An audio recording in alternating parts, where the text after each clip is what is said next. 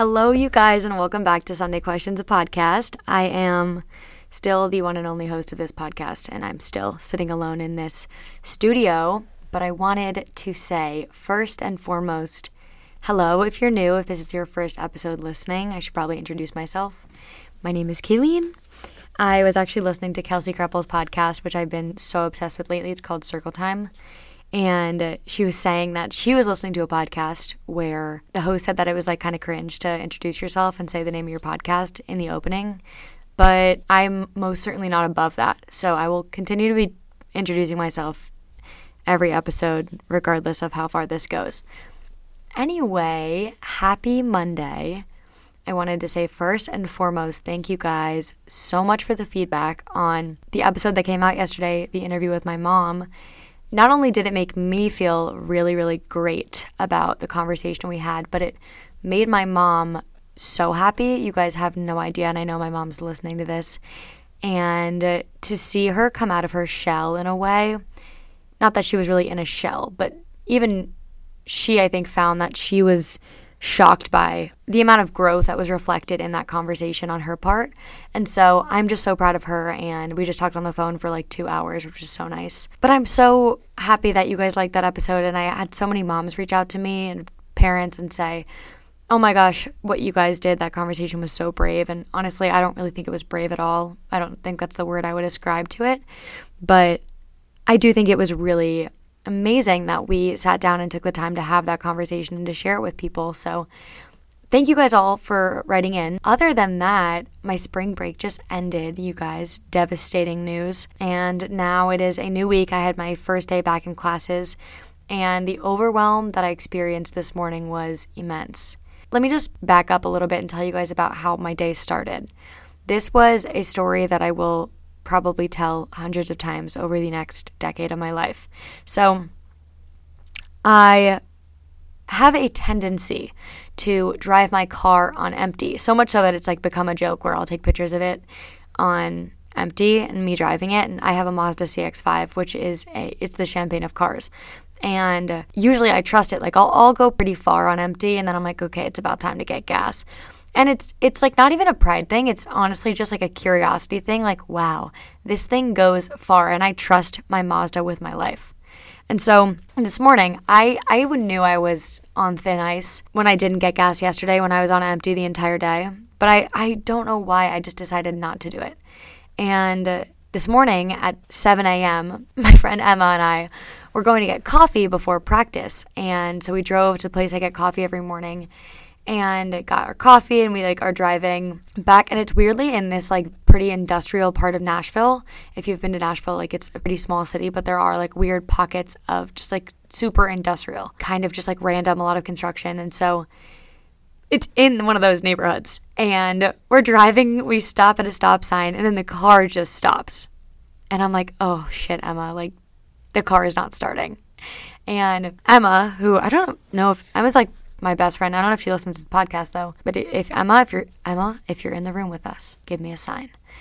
Just kidding. Okay, but Emma is like me, uh, very unbothered by a lot of things, and so to imagine the two of us on our way to practice. Thankfully, we left really early for practice, but we gave ourselves ample time that we didn't even know we would need. And then we are sitting there in the car, and I'm like, oh my God, what do we do?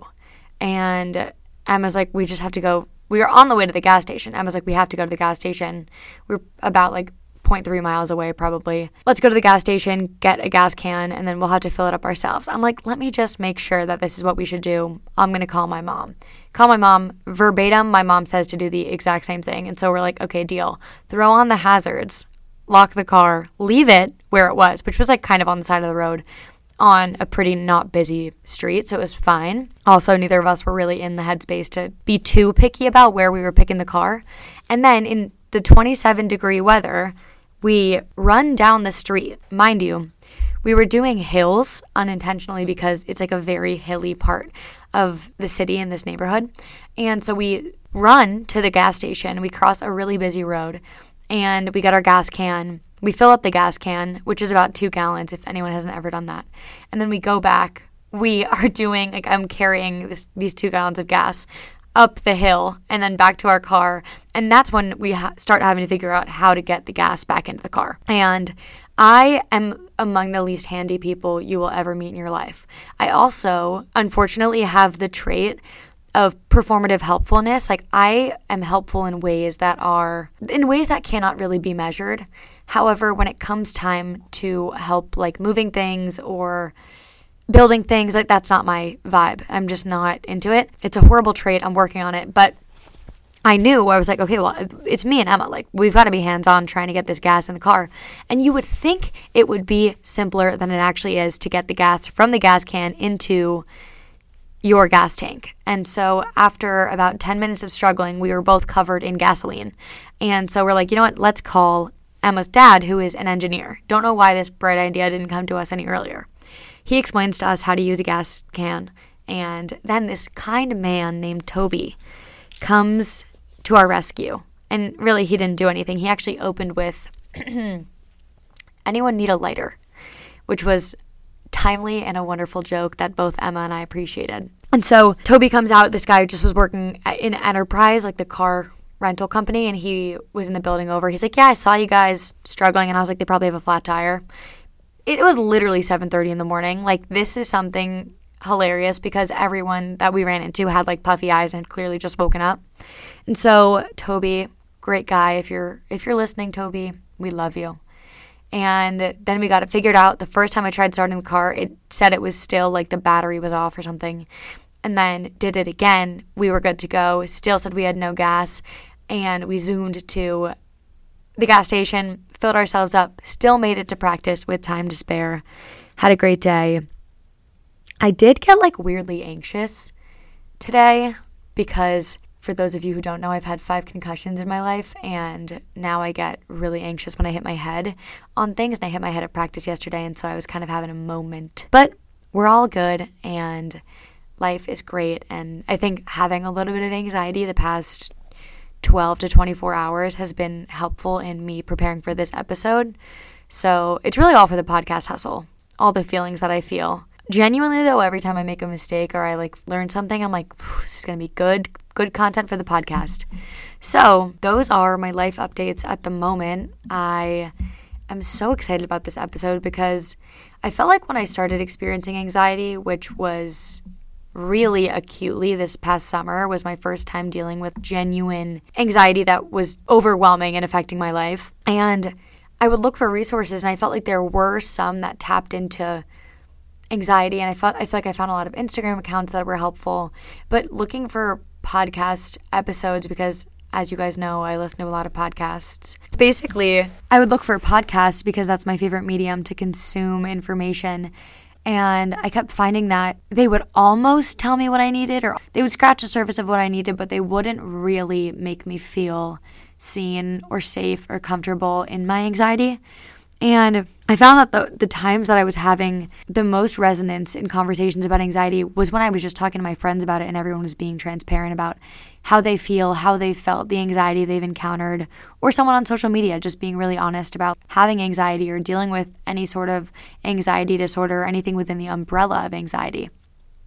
And I, for so long, said that I wasn't an anxious person. And I took a lot of pride in not being an anxious person. And I think dealing with anxiety over the past eight to 12 months has been transformative for who I am as a person, how I have softened, how I approach the world, how I feel about myself in a good way, because it has taught me so much about being a supportive friend, a supportive partner, a supportive child, and also checking in with my brain and with my thoughts and getting me to a place where I feel like taking care of my mind and my heart is the most important thing I could possibly do.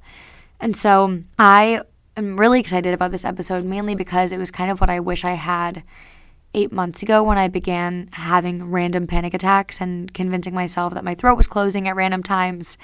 I experienced a great deal of confusion and anxiety about having anxiety. Like, is it going to be like this forever? And I've worked through a lot of that in therapy, and I'm really grateful that I've had access to those resources. And so today I just want to share some of the things I've learned with you guys. And it is a solo episode, which a lot of you guys were so sweet. I got a few DMs being like, I know you always say like you're rambling or that you want to have guests on, but I just want you to know like I love when we when we when we do solo episodes because it feels like I'm just FaceTiming my friend or talking to my friend. And that is the greatest compliment because that really is how I want you guys to feel about this podcast. I genuinely love everyone who listens, and it means the world to me that anyone plays this. And I know I say that pretty much every time, but I felt like I needed to interject there and just say how much I love you guys, especially as we dive into this topic of anxiety and whether you are experiencing generalized anxiety, you've been diagnosed with anxiety, you feel like you have anxiety, you're medicated, wherever you fall on that spectrum, you can learn something from this episode. Even if you wouldn't consider yourself an anxious person, like I hadn't considered myself an anxious person, but now looking back, I realize that I had experienced anxiety acutely numerous times in my life. Although it wasn't persistent per se, it was there. And so, learning about anxiety and learning how to cope with it and what it is and how it works and how our brains work has been the number one thing that has helped me get to the place where I am with my own experience with anxiety and depression and whatever I've gone through during my life, learning about it and talking about it has been how I've gotten to where I am, to a really stable and beautiful and abundant place in my life. And so I just felt like it was the time to do this episode. I wanted to do it once I felt like I had done, honestly, ample research so that I wasn't just spewing like personal experience at you guys because obviously that is incredibly powerful, but also you would like some stuff to back it up. And so I wanted to just start off the episode by talking about my experience with anxiety and the role that anxiety plays in my life now. And like I said, I had not been an anxious person pretty much my entire life. And I experienced anxiety when I was in fifth grade but it was more so anxiety in the form of OCD.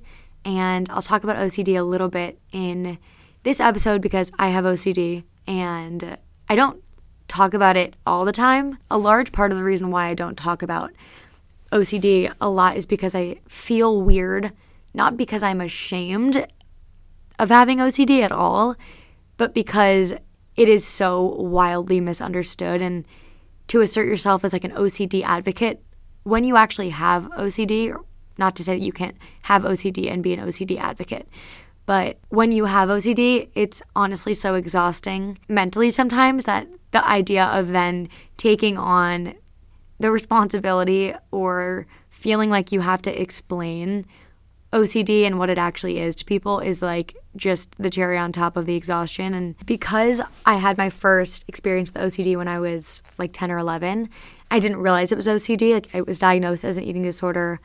Looking back and now knowing what I know about OCD, there was absolutely obsessions and compulsions paired. And so I think that was probably my first experience with anxiety but it didn't feel like I was an anxious person because I'm not like a worrier. And I think we often conflate worrying with being anxious, and those aren't the same thing. You can be anxious and also be someone who worries a lot, but you can also experience anxiety and not be someone who worries a lot or is super on top of things. Anxiety looks different on everyone, and someone who you might think is a super anxious person maybe doesn't experience anxiety acutely. Someone who you think is the chillest person you've ever met might also experience anxiety about certain things. And so, anxiety has no one look, no one pattern, and it can be really debilitating for people who are holding it inside and are incredibly internal about it. It's also just as debilitating for the people who project it onto other people because it's literally spilling out of them. And so, I wanted to talk about my own experience with anxiety ranging from when I was 10 or 11. And then I felt like I never identified with the idea of anxiety because I'm very, like I was saying with the gas, like I'm very unbothered by a lot of things. It takes a lot to evoke a reaction from me. And I've, I haven't always been that way so much as I am now. But I've always relatively been lax with, okay, well, it's not a crisis. It's, you know, we can handle it. It'll figure itself out. I've always had that mindset. And so to me, I'm like, oh, well, I'm not an anxious person. And then last April, I was playing in a lacrosse game and I was in like a head on collision with another player. And I sprained my UCL and my thumb, but I also got a concussion. And since then, I've done research, had conversations with my concussion specialist doctor. And she's been like, honestly, I really think it was a very minor concussion, if that.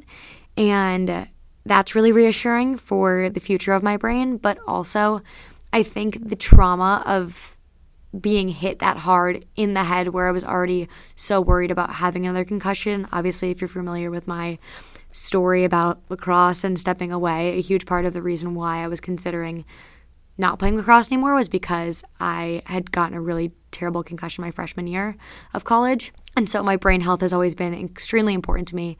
And getting another concussion last year was just really terrifying. And my first panic attack that I experienced was about a week and a half after that injury happened. I had a meeting with a doctor and he was going to tell me whether or not I needed surgery. And my anxiety for me has always manifested in my throat because when I was 12, Actually, when I was 11, wow, we're really unpacking things here. When I was 10, before I developed an eating disorder, I had an allergic reaction in New York City and I was at the Museum of Natural History and my throat began to close and that had never happened to me before. And so I started freaking out and we ended up handling it and I got Benadryl and, and it wasn't super severe at all. But I was so freaked out by this moment of not being able to breathe and feeling like I couldn't swallow. And so that was kind of the beginning of like my experience with having anxiety manifest in my throat. And I remember I've always had anxiety about like allergies and anxiety about things relating to food. Obviously, I think it takes a little bit of anxiety at the very least around food to develop an eating disorder. And so I feel like I was experiencing anxiety in ways that a lot of people don't necessarily talk about. A lot of people be like, oh, I'm anxious about my safety. I'm anxious about this person not liking me. And like I said, anxiety looks so different on everyone. Like we all wear it differently. We all have anxiety for different reasons. We all experience the feeling of anxiety, even if it's momentary and not persistent. We all experience anxiety. And uh, I think once I had that first allergic reaction, it was the first time that my sense of stability and safety in my own body was really challenged by just the circumstances that I was put in by eating something that my body didn't agree with. And I then experienced a pretty long period of anxiety around food. And when I kind of came out of that, when I was like 14 or 15, I felt like I really wasn't anxious. Like I had very little anxiety about school or friends or lacrosse or food and I just was very kind of cruising. And then my senior year of high school I began experiencing that anxiety around food again and I was still drinking at the time and that was only adding to that anxiety and the feelings of depression and dread that I was experiencing and guilt and shame and a number of things that I was really piling on when I was a senior in high school. That was like one of the hardest times of my life other than freshman year of college. So they were kind of coupled. But I experienced some anxiety then, but I still wouldn't have called it anxiety. Like I, I wouldn't have said it was debilitating. It didn't change my life. It didn't take away from my life really. And uh, then I went through the beginning of college, and I think I was because I was depressed when I began college and was experiencing an eating disorder. And also, just so you guys know and you guys have this permission, like I wasn't expecting to talk this much about my mental health experience. And if it's really heavy, please press pause and don't keep listening. This is vulnerable for me to tell you guys all of this, but also like I don't really care. I want you guys to know because if one person listens to this and they're like, "Shit, I needed to hear that." Or that makes me feel less alone, then I'm glad. But I just wanted to say I recently have realized how heavy it can be to hear someone's story and it's not you're not a bad person for not wanting to hear it. Like skip to the end and we'll all talk about anxiety, but I wanted to just say that my experience with anxiety, my experience with depression, my experience with disordered eating, OCD, if you're like, shit, this isn't making me feel good, this isn't productive for me, skip it. You don't need to listen to it. Honestly, I'll be the first one to tell you that. So, back to the drawing boards. I briefly experienced anxiety at different points in my life. It was never something I was worried about. It was never something that I was like, I'm so anxious.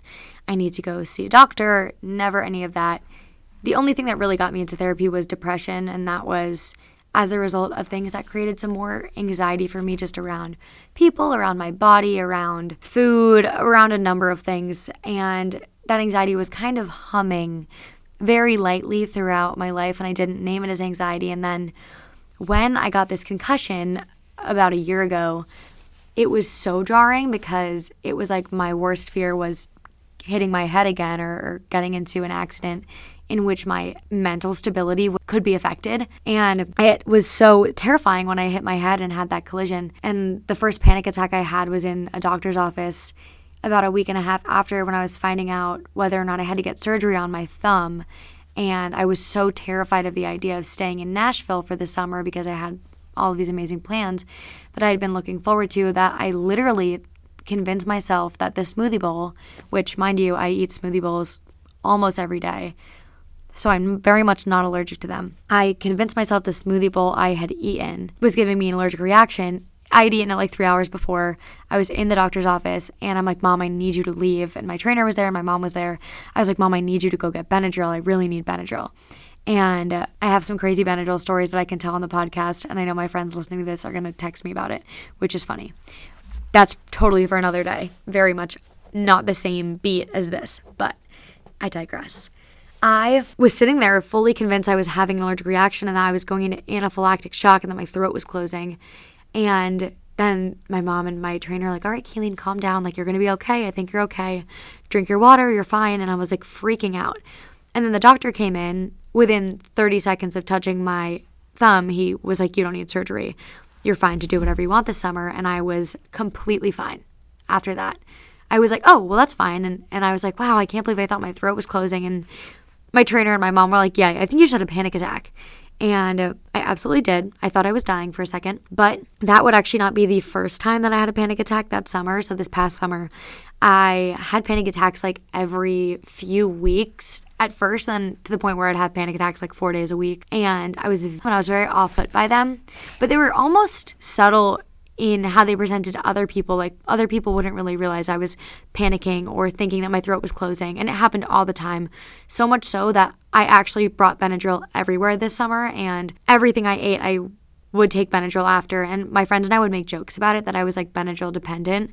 But looking back on it right now, I like actually could cry and I could probably cry right now talking about this because I was so anxious this past summer, and a lot of it I've now learned was a result of hitting my head again. And when you experience trauma like that, it is very natural to have anxiety come up, and it's like a trigger for a lot of things. And even talking about it now, I like want to give my summer self, even though it's the same, a lot of the same version of me is is her. I want to give her like the biggest squeeze right now because I've done enough work now with this anxiety that I know my throat was never closing and it was always just anxiety and it was just panic. But I was so afraid in those moments and I was so disheartened by the fact that I was having that anxiety because I think when you experience mental health challenges and you come out of it on the other side, the most discouraging thing is to go through something again. And the one thing that I have learned from going through things not once, twice, however many times I have been in a dark place, I now know and I trust the fact that it is so temporary and you're always going to come out of it. It doesn't mean you're never going to experience any other mental obstacles again, but it does mean that you're going to be safe. And there's going to be days when you look back on it, like I'm looking back on it right now, and you see it for what it was because in the moment it is so consuming. And I'm really, really glad that I'm recording this right now because even just the thought of the fact that I had to bring Benadryl everywhere and I would panic if I didn't bring Benadryl and then I would take it after every meal. And so half the time I was like asleep this summer. And transparently, you probably couldn't tell any of that from my Instagram. And so I am just really, really grateful right now that I have this audience to trust and chat with about these things. And I hope that if any of that resonated with you, like there's a good chance I go back and edit this and I'm like, well, what the fuck was I saying? I was not stringing coherent sentences together. But truly, that was my first experience with anxiety was this past summer and I mean, like anxiety is so bad that come August, I was having heart palpitations every single time I ate and felt like I couldn't eat because my heart would race every single time I consumed food. I stopped drinking coffee, which for me is like devastating because it's my favorite thing ever. And I was drinking decaf and making all these changes in my life. And I felt like I had lost so much of myself to my anxiety. I don't even want to say, I don't even want to claim it. My anxiety. I don't want to claim it at all. To anxiety. I felt like I lost myself because I was so afraid of getting back into a place where I felt like I would have to work my way up again. But now that I've done it, I'm like, really, I don't, I'm not wishing any mental obstacles upon myself. But I now know that to have a mind free of turbulence is, that is like the, that is zen. And frankly, I don't need to be there to be at peace. I don't need to be zen to be at peace. I don't need my mind to be silent. In fact, I would much rather it not be silent because I, coming out of this eight month kind of period of anxiety and, and this is not to say that I don't experience anxiety at all anymore. Like I would like I said this morning, I was anxious. Understanding and this is a big part of what I want to talk about today is like I'm not my thoughts. I am the one who witnesses them. And secondly, I'm not meant to believe every thought that I have and neither are you. Like we're not meant to believe every thought that we have and I think that at my least anxious period in life, which was like 2 summers ago, that I was really believing that and I was leaning into it and my thoughts were something I was genuinely so curious about and not something that I believed was a functioning reflection of who I am as a person. I understood that my brain was just trying to keep me alive and so if I had any feelings or thoughts that were strange or scary, I was like, oh, well, that's just my brain doing its job. And, and I think I lost sight of that after getting my fifth concussion because it was just scary and that's natural. Like head trauma is a big deal and I don't fault myself or anyone who experiences trauma for letting that challenge their sense of stability in the world or their sense of security in the world. That is what trauma does, whether it's little t or big T, and it's a natural reaction. So that's kind of my experience with anxiety more generally, and that felt like it got more vulnerable than I was expecting it to get, but I'm more than fine with that, and I hope it's helpful. But I didn't want this to be like me telling you guys a sob story about anxiety. I just wanted it to be me telling you because this is the first time I've really talked about anxiety and transparently been like, yep, I was anxious this past summer. It was really hard. I was diagnosed with OCD in August, which I think I talked about with a lot of, I think I talked about on my Instagram. But I am so here to talk to anyone about any of those things, and I'm really excited to get into the bulk of the episode because I know we're like half an hour in, but this was the necessary introduction in order to frame and hopefully build some credibility on my part for the rest of the episode. And so, the things that have helped me with my anxiety number one, learning to recognize what makes me anxious and figuring out the root of that anxiety, but not psychoanalyzing it so deeply that I am making myself feel like my brain is running amok and my thoughts are running amok and that my I have no control over how I live my life. But I have done work and this has been through a lot of therapy to learn to recognize what makes me anxious. Like is it not sleeping enough? Is it hanging out with certain people? Is it surrounding myself with certain crowds? Is it behaving a certain way? Is it eating this certain thing or this particular way? Is it spending too much time on my phone? Is it posting things that don't actually align with me or accepting deals that make me feel like I'm exploiting my own platform? Whatever it is, there's so many things that cause people's anxiety and figuring out what the things are that kind of trigger you. I'm not saying like your triggers are going to point to any one thing or answer any one question for you, but it's good to know because the one thing that I think has also really helped me, I'm going to keep saying the one thing, know that there are like 20 things. There is not one thing, but I do tend to say that. So thank you for your patience on that. But talking about anxiety and triggers, there is a woman I follow who I actually interviewed on OCD, and she's amazing. Her Instagram is Jenna Overbaugh. She has a podcast called, I believe, all the hard things and she is amazing. She's like an OCD, OCD and anxiety therapist. And I interviewed her for a project last semester and she was wonderful and I love her platform, especially for people who struggle with OCD or uncertainty. And uh, she talks a lot about exposure and response pre- exposure response prevention, which is ERP. It's like a very popular form of treatment for OCD and, and a lot of people argue it's the only thing that works like psychoanalysis does not work for OCD, and, and I think pairing ERP and CBT is really helpful. But exposing myself to the things that I'm anxious about um, instead of avoiding or resisting them, like resisting those thoughts or avoiding things that make me anxious, whether it's people or certain places, like learning that a lot of your anxieties are irrational and that's something we'll make a distinction between later in the episode talking about like when is anxiety productive versus when is anxiety not helpful at all and very irrational and not going to move you forward. And so, exposing myself to my anxieties, even if it's as simple as like, shit, I really don't want to go into the grocery store. I'm really anxious about running into someone I know. That's exactly what I have to do then, because I have to teach myself that that's not something that is productive to be anxious about and that I have no reason to be scared. And uh, in terms of things I do now to help me with my anxiety, and I try to make a pretty comprehensive list because there's a number of things. Some of them are mindsets, mindset shifts. Some of them are just pieces of wisdom that I've learned. Others are like very tangible, actionable things that I do every day. And like I said, the first thing I have is in all caps is you are not your thoughts. You are the one who witnesses them. I just wanted you guys to sit with that for a second because we oftentimes identify so closely with our thoughts that we can't even decipher between who we are and who our thoughts tell us we are. And those are completely different things. They can be different things. But if you allow them to conflate into one, your thoughts are going to run the way you show up in this world. And to think of it as though, oh, I'm the one witnessing the thoughts. It's the beginning of the power of now. Eckhart Tolle says, the moment of awakening he had and the moment of enlightenment, this is one of the most arguably enlightened people in the world. And he is a thought leader for a lot of people who've experienced spiritual awakening, etc. And he says the moment he had his awakening moment was when he heard his brain go, I just can't live with myself anymore. And he's like, live with myself. Like, there's two of me. What do you mean there's two of us in here? And it's like, there are the thoughts happening, and that's your brain, but you are the one who is hearing them. You're the one who's witnessing them. You aren't your thoughts.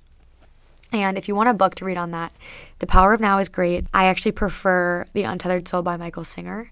That book broke down my mind like nothing else. It felt like it cracked me open, and there was all this gold in there. And so I highly recommend that book. I actually would love to do like a giveaway after this episode with a few of those books. So look out for that. But the next one is you're not meant to believe every thought you have. And this is still in all caps because it is so important. And someone, a resource I want to point you guys towards on this one is Byron Katie. She has been a podcast guest on Oprah Super Soul, and those episodes I love. She wrote a book of which the name is escaping me. And she has this amazing philosophy of asking your thought, is it true? Is it really true? How do I know that it's true? Because when you start doing that to your thoughts, you are going to be perplexed at first. You're going to be like, oh shit, I don't know that it's true. I really don't. And yes, your brain, because it is a struct an organ, it is a structure that is has a job, it has a purpose, it's trying to make sense of the world. Your brain's going to try to come up with evidence for why something's true, why it's not, and then you're going to ground yourself in the fact that you actually can't prove that either. And it sounds like it could drive you crazy, but it is actually, for me at least, the most grounding thing I have ever learned. And anytime that I really find myself losing sight of how my brain functions and how to be at peace with my thoughts, I go back to that episode and it's on my podcast for perspective playlist on Spotify. There's a few episodes she's done that have been really transformative, but that is my favorite piece of advice to give people about thinking because nobody ever tells us, like, oh, you don't have to believe your thoughts. It's easy to be like, oh, self talk is good. Give yourself good self talk. But there's a lot of thoughts that we don't choose to have. They just come up, like intrusive thoughts. You don't have to identify with your intrusive thoughts. You don't have to believe those thoughts. They don't reflect who you are as a person or what you want in life. They're literally just random. Your brain is a very random place. Next, your thoughts are your brain trying to keep you alive. They are not a functioning reflection of who you are. That's exactly what I was just saying. Our brains, like for a lot of people with OCD, they talk about like the moment your brain broke. And it's like you heard one thought or you heard something, your brain latched onto it, it planted a seed, it grew roots, and that is how really metaphorically OCD happens and how people develop it. And I think for anyone who doesn't have OCD, you're probably like, what does that mean? If you have OCD, you're like, yep, makes sense. But I wanted to make sure I emphasized the neuroscience of it all because I'm taking a class right now called Trauma, Violence, and Health, and it's an amazing class.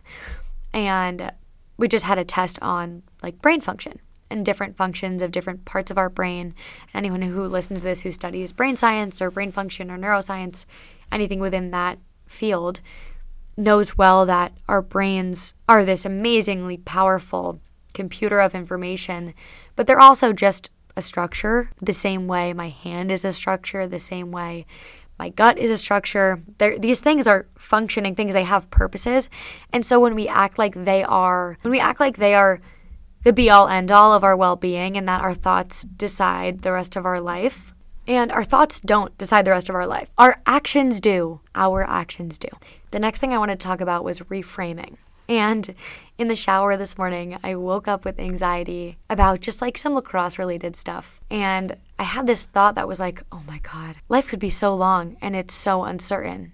And I've always had an issue with uncertainty and it's something that I feel like is one of my main themes in life like in this lifetime is to learn about living alongside uncertainty which I'll get into but I reframed it immediately and I was really proud of myself because I was like I have no idea how long I get to live this life. I could have a 100 years, I could literally have two days, and I have no idea how long I get to live this life, and I have no idea of all the amazing things that could happen. So I reframed that, and I was listening to Kelsey Kreppel's podcast, yesterday with Eli Rallo, and they were talking about how Kelsey, when she was a 15 year old, could never have said, Oh, I want to be a YouTuber. Oh, I want to be a podcast host. Like, you can't even imagine the amazing things life has in store for you. Sure, you can give yourself anxiety about fears and things that could happen and terrible things, terrible ways your life could pan out, or you could just trust that good things are coming and that, yeah, bad things will happen too, hard things will happen there's always going to be challenges, but accepting like I don't even know what the best possibility is. Like, if you had asked me, Cailin, do you want to be a mental health advocate and a public speaker and a podcast host? When I was six, I would have been like, um, no, bitch, I want to be a superstar. I want to be Hannah Montana. Like, kind of similar, but. but truly, I hope you guys know that anxiety is this fear about the future or this dread about the past or dread about the future. And the reality is, you can't even imagine the best case scenario for your life. You don't even know what it is. You'll you'll have it someday, and then you'll go, "Oh my god, could never have put my finger on this until I had it." Next point is getting sufficient sleep and not using artificial sleep aids. I know it's kind of a pivot because it's very tangible, but getting sufficient sleep has been, as I have talked about in every episode, even waking up with anxiety this morning, I know was a f- function of me getting six hours of sleep instead of nine. I'm someone who needs plenty of sleep. A lot of people need seven to nine hours of sleep. Some people need 10. Some people can rock with six. But figuring out how much sleep you need. And even if that's having a journal on your bedside and noting how much anxiety you wake up with after a certain amount of sleep, whether it's too much or too little, it's really productive. And then not using artificial sleep aids. I've moved away from using any sleep aid. Obviously, I told you guys about my fling with Benadryl. Don't recommend that at all for sleeping, especially because it's not meant for that. And I also moved away from melatonin because my body was already producing an ample amount of melatonin. My hormones are, I hope, relatively balanced. And so I was like, you know what? I'm just going to move away from sleep aids completely because I feel like they make me more anxious. They give me weird dreams. I don't like it. And other lifestyle things, I'm probably beating a dead horse at this point, but sobriety helps with not manufacturing anxiety, not giving you extra anxiety. I know when I was still drinking, I would always have anxiety and like anxiety about things that I did when I was drunk or things I didn't remember doing. And the whole fact of having anxiety about something you don't remember happening, that's terrifying. And that kind of anxiety was not productive at all. It was just heavy. It was dreadful. If you are someone who is like, anxiety is ruling my life and I'm still drinking or I'm still using certain drugs that make you feel shitty, make you anxious, make you do things you regret, this anxiety could actually be productive in moving you away from doing those things. It's a sign. It is like, stop doing this. Also, alcohol stays in your bloodstream for two to three weeks and causes anxiety for that whole time. So it's not like you just drink and then feel anxious for one day. Like those things compound and you're going to be more anxious day to day. I'm not telling you to stop drinking. I'm just saying that if you are someone who is like, my life is being overtaken by anxiety, I would highly encourage you to just try it out for like two weeks and just see if you feel better. And maybe you'll gain clarity and that will help too. Next, I take medication and I supplement. So I take sertraline, which is Zoloft, and it's an antidepressant. It's an SSRI, so a selective serotonin reuptake inhibitor.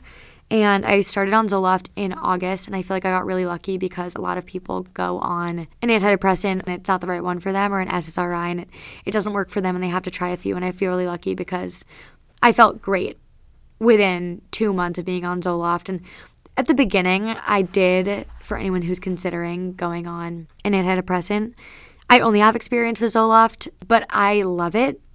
And I'm not saying to go on medication if it's not necessary, but it literally saved me from a lot of anxiety and a lot of bodily stress. Like I was constantly having these heart palpitations, like I said, and feeling like I couldn't sleep and feeling like I would be sleeping too much. Um, and Zoloft really just helped regulate me and it made me feel like I could be myself again, which is so nice and like the greatest gift. Thank you, Pfizer. And I do want to say when I started taking Zoloft, and this happens with some things, like there is an adjustment period. And so it's not like you take it and within two weeks you're perfectly fine. Like I felt like within two months was when I started really feeling it settle in and I felt really good. But when I tell you I was like actually a rock for a little bit there, like I was so not even, I wasn't depressed at all. Like I was genuinely just so chill for the first few months. I, I did not shed one tear for two and a half months, three months it was it was getting to the point where it was funny. Like I ran into a wall at one point with my car and I was like, oh damn. And that's kind of just my personality, but also it was so exacerbated by the beginning stages of being on an antidepressant that it was truly comical.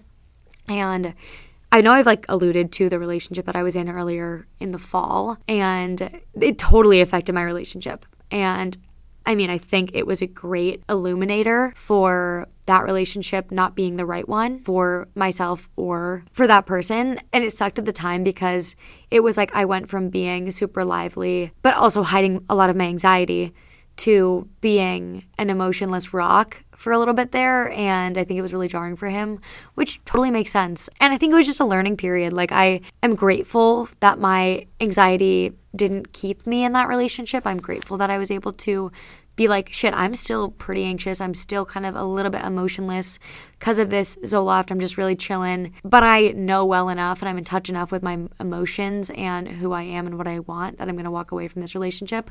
So that was that. And I know it probably seemed tangential, but taking medication for me has been a journey and it's been a great one. Like, I really do endorse it. I'm not saying to take it or to go to your doctor and say, put me on Zoloft. Like, everyone is different, but I wanted to talk about it because I feel like a lot of people are averse to going on medication when sometimes it's the best thing they can do. And I actually had a memory yesterday. I was like, oh my gosh, when I had my first concussion at Vanderbilt, my concussion doctor, who is still my concussion doctor, and she's amazing. She has the best intentions for my healthcare and, and how she deals with my brain, brain health. But she wanted to put me on Wellbutrin or Cymbalta or something, and I just remembered that. So I didn't want to go on it at the time. So I'm no judgment at all if you're like, I don't want to go on anxiety or depression medication. That's your decision. And I'm not pressuring you to go on it or to go off of yours, whatever it is. Do what you want, do what you think feels right. I think you always find the things that you need when you need them. So, next, but also I just wanted to make a point that it's literally not embarrassing at all or shameful at all to be on a medication. And I think if you're listening to this, you probably already feel that way because I feel like I tend to attract that crowd of non judgmental people who are like rocking with the Zoloft and the Lexapro prescriptions. So, if you guys are out there, I love you. Even if you're not medicated, I love you. So, I wanted to talk about supplementing. I love supplements. I also have overdone supplements during my time, and I've used supplements for a number of things, whether it's creating lean muscle or skincare, a number of things. I am always interested in seeing what I can supplement. But I, this past summer, got really into supplementing for anxiety, and I have settled on a routine of using. I take a synbiotic, and I actually just so that's a prebiotic and a probiotic and a postbiotic. And I am really excited because I just started a new synbiotic. I don't know why, I just felt like I had been on seed for a long time and I wanted to see if there was any improvements if I switched. I was just kind of feeling like it plateaued a little bit. So I just began taking a ritual synbiotic. It is amazing so far. I also use their lean protein, which I love. But supplement wise, taking a synbiotic is really helpful because your gut and your brain are interconnected, obviously. And so taking care of your gut health, that was like the first step for me. And then I take milk thistle, which is something a lot of people recommend for OCD in particular. And I love milk thistle. I'll take about 600 milligrams of it before I go to bed. And it's been great. Like the, the weeks that I don't take it, if I forget to order it, if I forget to go pick it up, I feel a little bit different. Maybe it's placebo, maybe it's actually what's happening. And then I take N-acetylcysteine, which is something a lot of people take for brain function. I know people take it for immunity as well. I think it's a pretty widely prescribed supplement. I was not prescribed these things. I was only prescribed sertraline, which is Zoloft, but I did a great deal of research based on my particular brain and what I was experiencing.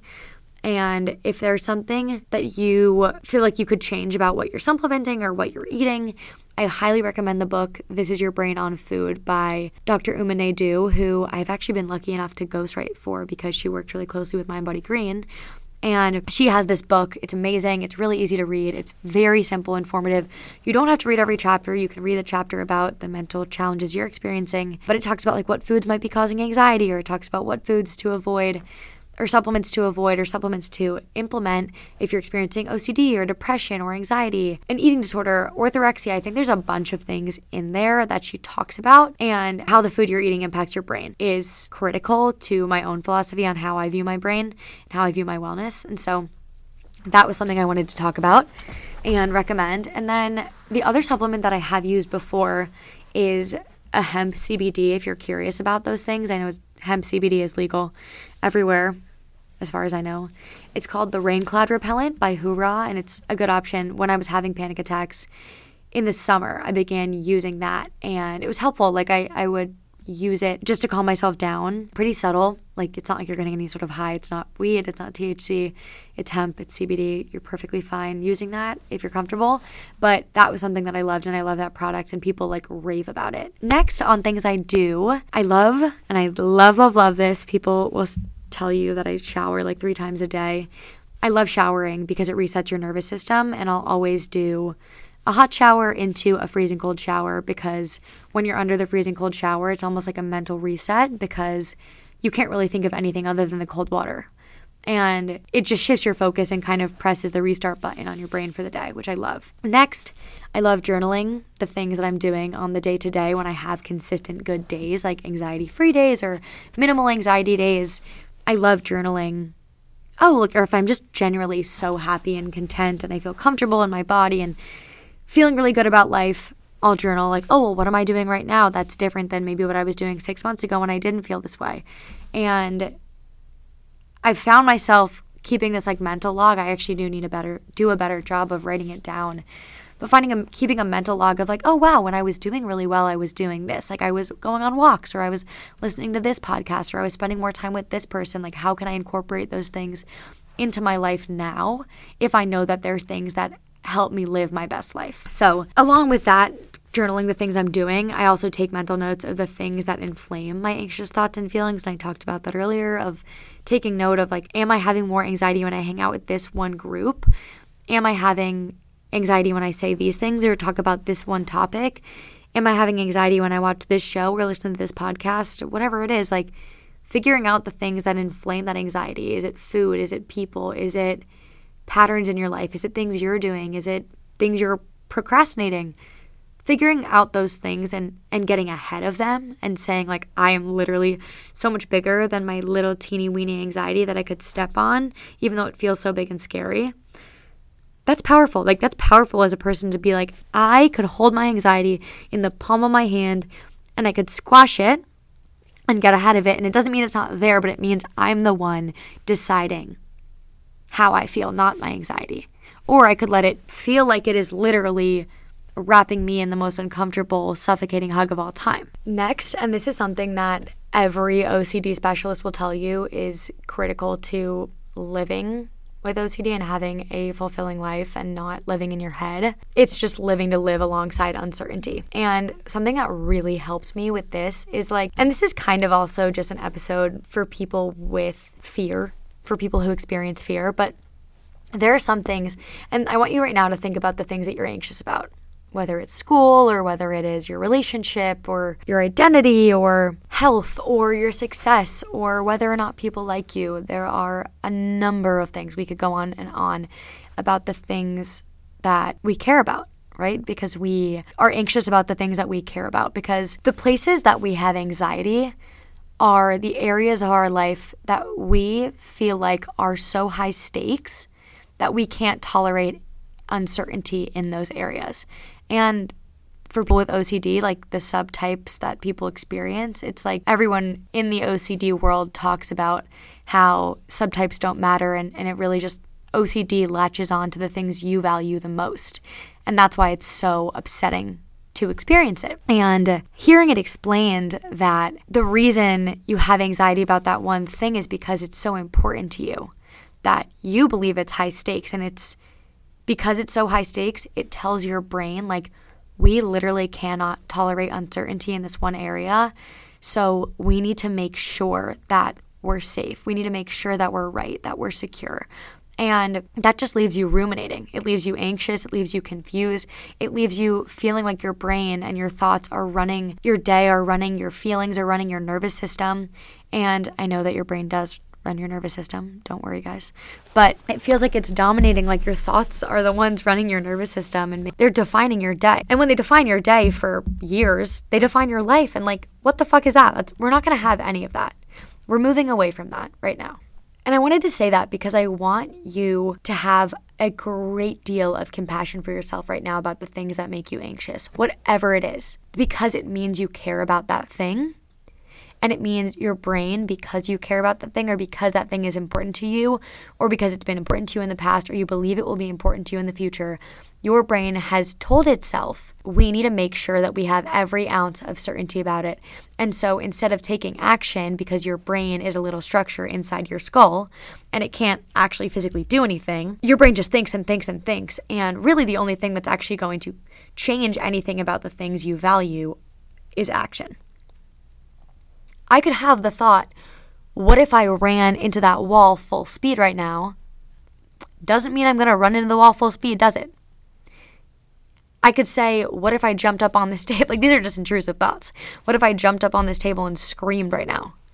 I could do it, but my actions are different than the thought. If the thought says jump up on the table, I have the control to say, um, no, that's weird. Not doing that. And I think sometimes we just get so in our heads that we're like, oh my God, my brain is telling me this, it's telling me this. Like, your brain, don't give it too much credit because a lot of what you're hearing from it are the thoughts and those thoughts are then dictating how you feel, and then they're reinforcing the anxiety you're feeling. I keep saying hopefully that made sense because I do feel like this is getting a little bit convoluted because I'm not an expert and I'm really passionate about this, but I also just don't really know everything about anything.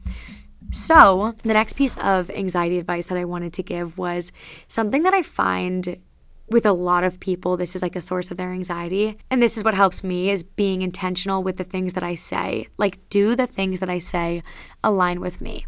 And basically, the question is like, am I living in integrity? Because not living integrity inherently creates anxiety because you constantly feel like you're about to get in trouble or someone's about to hate you or you're insecure in your life in some way. And being intentional with the things that I say ensures that I'm not going to lay in my bed at night running through situations and being like, wow, I didn't show up as the person I wanted to show up as. Like, say things that are true to you. And even one of my friends the other day, I thought this was really funny and really useful.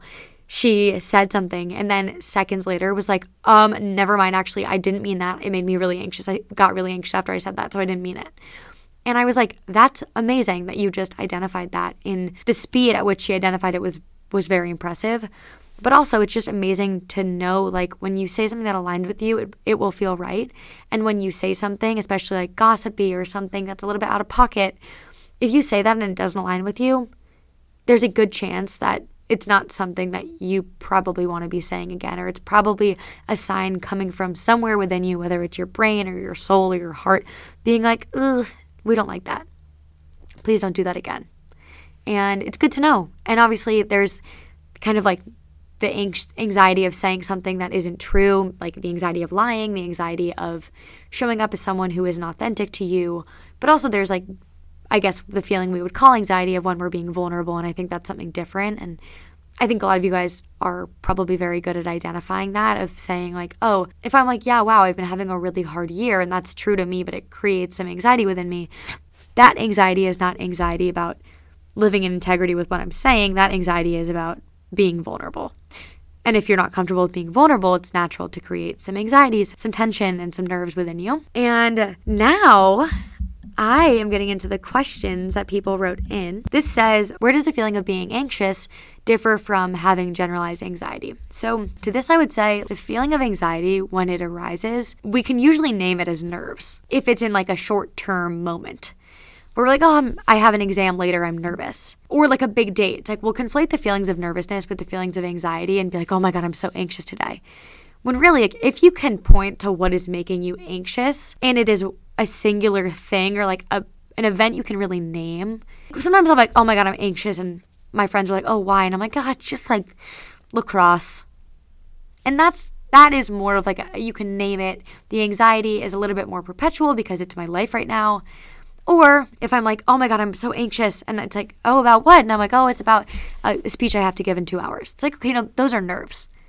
And so that's maybe I'm feeling a little bit anxious, but really what I'm experiencing there are nerves. Whereas if I'm just generally experiencing anxiety when I wake up and I can't really point to any one thing saying, oh, this is causing anxiety, I have this later, I need to do this, I haven't done this yet, then I probably need to take a beat and acknowledge if like this is something that is persistent and perpetual and holding me back from living my daily life. Because that I would say is more indicative of generalized anxiety. And goes without saying, I'm not qualified to make a distinction between nerves and anxiety anxiety for someone other than myself.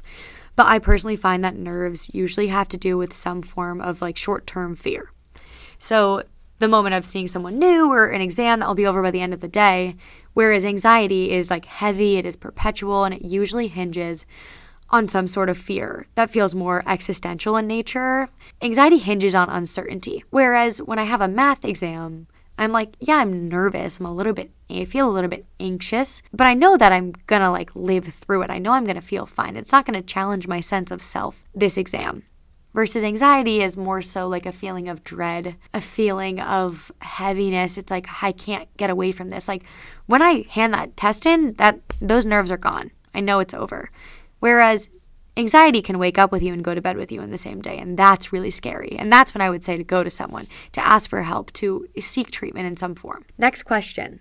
Somebody said tips on anxiety when you're away from home. I think the number one thing here for finding solace or comfort when you're away from home is finding a setting or a community that feels like home. This would be a place where you feel seen, you feel known, and therefore you feel loved. So for me, that's like a lot of the coffee shops I go to. I'm a consistent customer at a lot of places in Nashville, and I feel really, really great now because I go there and I know people and they know me and I feel known and I feel loved and I feel like they're excited to see me and I'm pumped to see them. But it did take me time to create that community. Like it, it took me time to find community in Nashville. And when I got here and I didn't I hadn't been living here for 3 years, I made an effort to find those places and to find places beyond like my team and and circles at Vanderbilt that would make me feel seen and known and loved and I think when you're away from home going out on a limb like putting yourself out there as long as you're safe being safe of course is so productive going to a random workout class, going and DMing someone who seems like someone you'd be pals with on Instagram and saying, like, hey, you want to get coffee, making a friend. We find home in familiarity, we find home in security and safety. And so manufacture that environment for yourself. Go out of your way, make this year. Make the next three months your pursuit of finding community, of finding friends, of finding people and going out on a limb and doing things that you maybe wouldn't do when you're at home in a space that is familiar. And other than that, I think scheduling like a weekly call with people from home to ground yourself and ease discomfort, because there's always going to be an adjustment period when you enter a new place. And it doesn't mean that place isn't for you, and it doesn't mean that place is going to be your favorite place ever once you do adjust.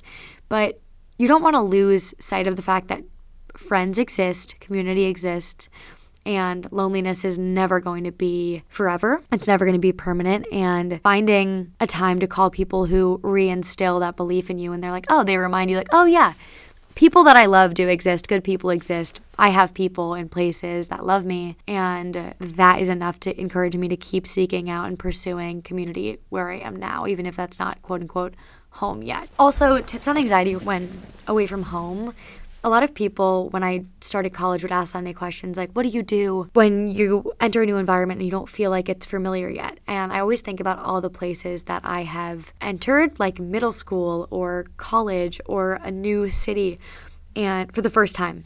And I remember like how lost I felt and how, and not lost like I didn't know who I was, but lost like where the fuck am I? Like, what is this? I, I, this feels so unfamiliar. Even the first time I got to Oahu, like I didn't really know what I was seeing. I didn't know everything I was absorbing.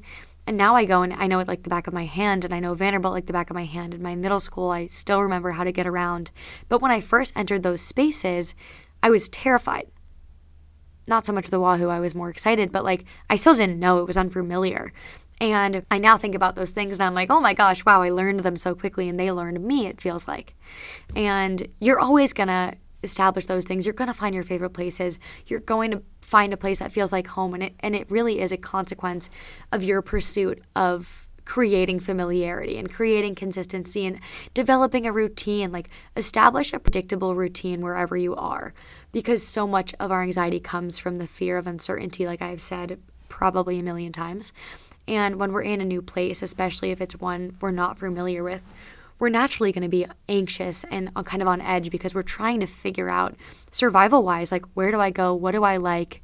Who do I want to spend my time with? Where can I find community? Where can I feel welcomed? And it is your responsibility to pursue that. It's your responsibility to create that for yourself, and you can.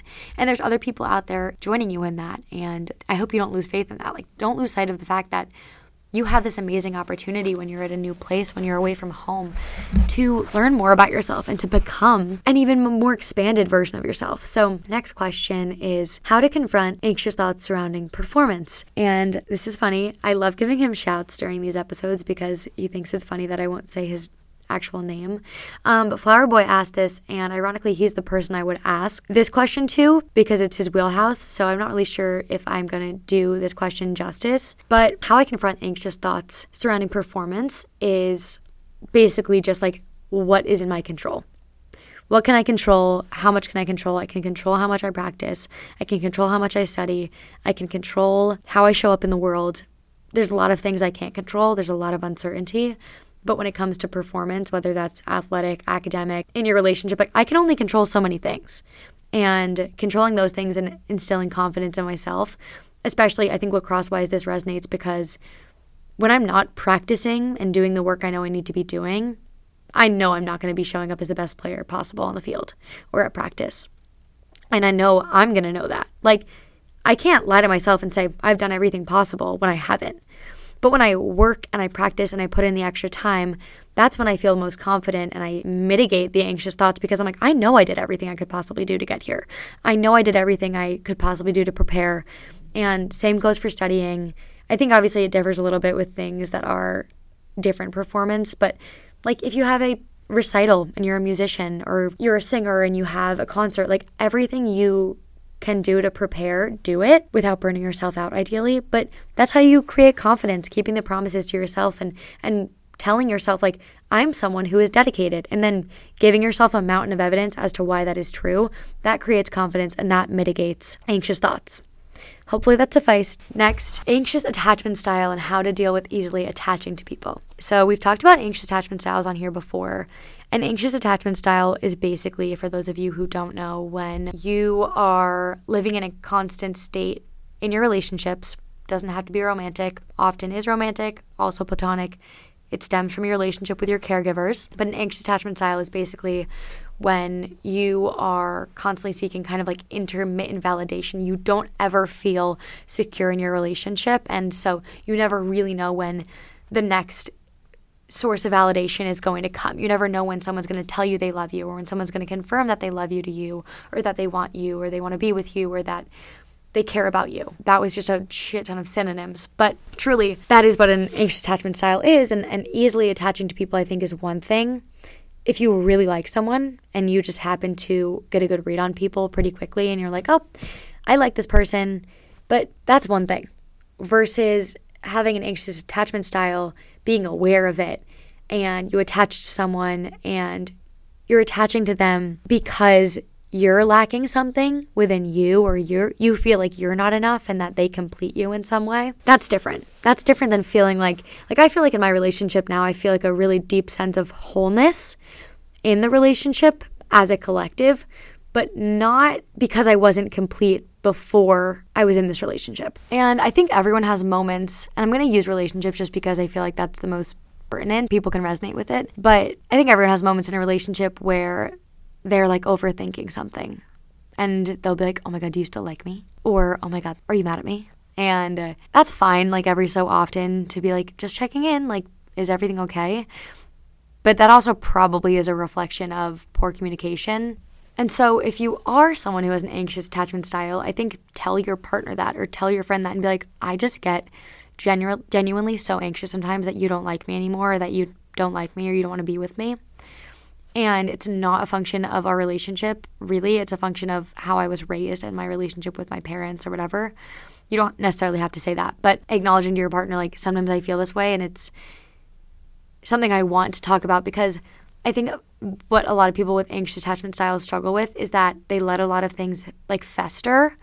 And so instead of communicating something in the moment, and maybe like you get a weird short text from someone or you get like a, you have a weird phone call with your partner and you hang up and you're like, oh my God, they hate me.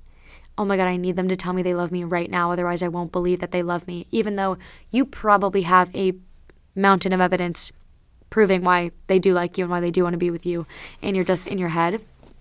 But being able to over communicate those things with your partner and, and having a partner who's willing to talk about those things and acknowledging that because your anxious attachment style isn't just going to disappear one day.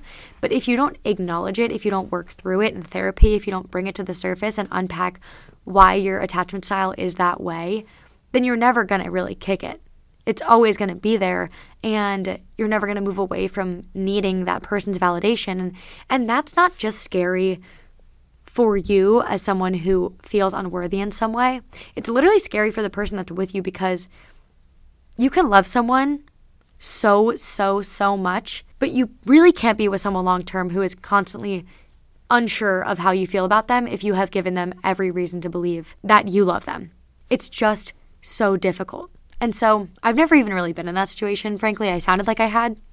But I think anxious attachment style is something that you can learn about. And that's something that I would say research, research, research, go to therapy, talk to someone about it, journal about it, do some shadow work.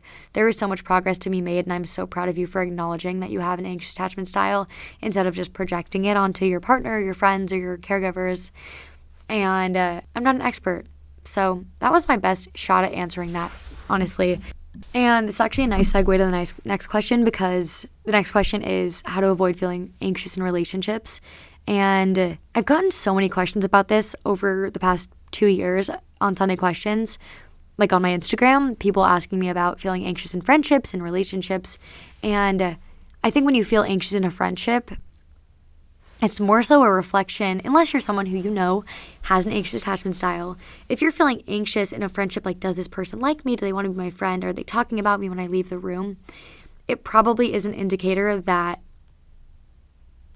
it might not be the best friendship ever. And I was talking about this the other day because I feel like, although I'm not constantly at every event with my friends, I'm not always going out with them, I'm not doing every single thing with them by their side all day when I am with my friends, there is not a shadow of a doubt about how much I love them. Like they have not one inkling that I do not love them and that I will not always be there for them. But I had a moment with a friend the other day where I kind of was like, why do I always feel anxious around this friend? Like, I don't know why I'm always wondering if they're mad at me or if they don't like me anymore or if we're not really friends. And I just had this moment of being like, okay, well, probably isn't the best friendship in my life if I'm wondering those things. And then with relationships, like romantic relationships, communication is just so ridiculously important. And in my current relationship, it's long distance right now. And communication is key to having, especially long distance, but also short distance, especially if you're someone who's like bashful about sharing your emotions with your partner or being vulnerable, regardless of your gender or your identity, whatever it is. Like everyone of all roles in relationships has moments where they're like, I feel weird sharing this emotion or this fear about the relationship or this anxiety. And when you get to a point where you feel strongly enough about someone that you're willing to put a lot of your heart into it. And it's like you are literally putting your heart in someone else's hands. That is so incredibly vulnerable. And it is so ridiculously beautiful and special that we get to do this as humans. And so I've had a lot of conversations with my mom about this of being like, wow, feeling this way about someone is literally terrifying. What what is that? And everyone always says like love is like jumping off a cliff or whatever. But it is scary to have such strong feelings about someone and really say, like, here's my heart, please take care of it and please treat it gently. When you don't have that control, that certainty of, of what someone else will do because you can't control someone else, no matter how hard you try. My friends who are fixers or trying to control their partners or friends, stop that.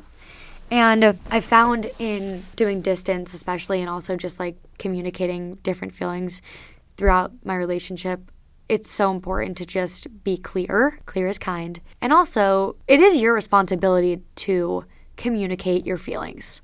It's not my partner's fault if I don't tell him how I feel about something, especially if it upsets me. Like if something upsets me or bothers me, it's not on him to say, hey, is this bothering you? Or hey, are you okay? It's on me to say, to be a big girl or a big boy or a big person and put on big girl pants and say, hey, can we talk about this? I don't want to let it fester. It's bothering me and I want to confront it now. I want to say, yes, it might feel like you're being high maintenance or confrontational, but it shows that you care enough about the relationship to want to confront those things so that they don't down the line break the relationship. I can't think of anything more upsetting than letting like pride or ego or fear get in the way of an amazing relationship. And so be honest with people about your feelings. And it doesn't mean you have to go around being like, I'm upset, this, that, that, projecting onto everyone.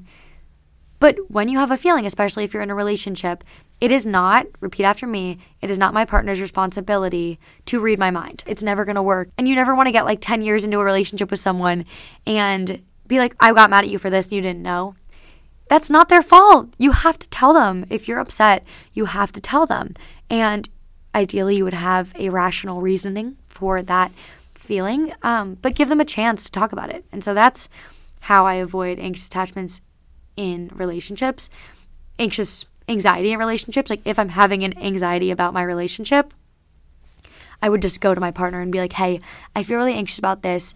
I feel anxious about how I'm feeling. I feel anxious about XYZ. Can we talk about it? Can we break it down? Because I don't want this feeling anymore. I don't want to sit with this. And if they're a great partner, they will sit down with you and they will talk through you with that because it is the end of the day a partnership. Next, is the last question. And I love this question. I was really glad somebody asked it because I think it's an important distinction to make, which is that how does one make the distinction between gut feelings and anxiety? So, like anxiety versus intuition. Like you have this gut feeling that you're supposed to leave the party, you have this gut feeling, whatever, versus anxiety. So, anxiety, I would say, different than intuition, is accompanied by like a physical feeling. Obviously, it activates your um, nervous system, and when your sympathetic nervous system is kind of going crazy, that's when you're like, okay, this is anxiety. Versus intuition comes from a calm and mindful state, so it's not emotional and it's therefore objective to the energy or the messages that come through. Like anxiety is a screaming, vibrating, unbalanced force and it sends people into a state where they're like their heart is racing and their nerves are going crazy. Whereas when you have like a gut feeling about something and that intuition is just like oh i know i'm supposed to be doing this. It's not accompanied by like fear or terror. Versus if you're in a parking lot late at night and you have this quote unquote gut feeling that you're not supposed to be there that's probably anxiety, and that is actually the most productive form of anxiety because it is doing what it's supposed to do, which is helping you survive. Like you could very well be in danger if you were alone in a dark parking lot at night. And that doesn't mean you had a gut feeling to leave, it means you had anxiety in your brain, read the situation, and told you to get out. And then also, intuition focuses on the present. It's like, wow, in this present moment, I feel this way. I feel very secure. I feel intuitive. I feel right about this versus anxiety focuses on the future. We've talked about that a bunch. Anxiety also feels like dread, whereas intuition feels peaceful, it feels reassuring. Anxiety feels like poking the bear. And then, like I said, in an emergency situation, your gut feeling is probably a function of anxiety, which is productive. And if you want to listen to a really good episode on reframing anxiety, Whitney Cummings on Ed Mylett podcast, phenomenal, talks about anxiety and she was great. Okay, you guys, I have a sunset walk to go on and it's getting a little bit late. It's 6:30. And I'm so we're an hour and a half in. I'm really pumped about this episode. I'm so excited to edit it and today was good. Today felt like I processed a lot and I love you guys. I'm really glad we had this chat. And I cannot wait to see you guys next week. On Sunday questions. Okay, I'm going to stop doing that. Love you guys. Have a great, great, great week.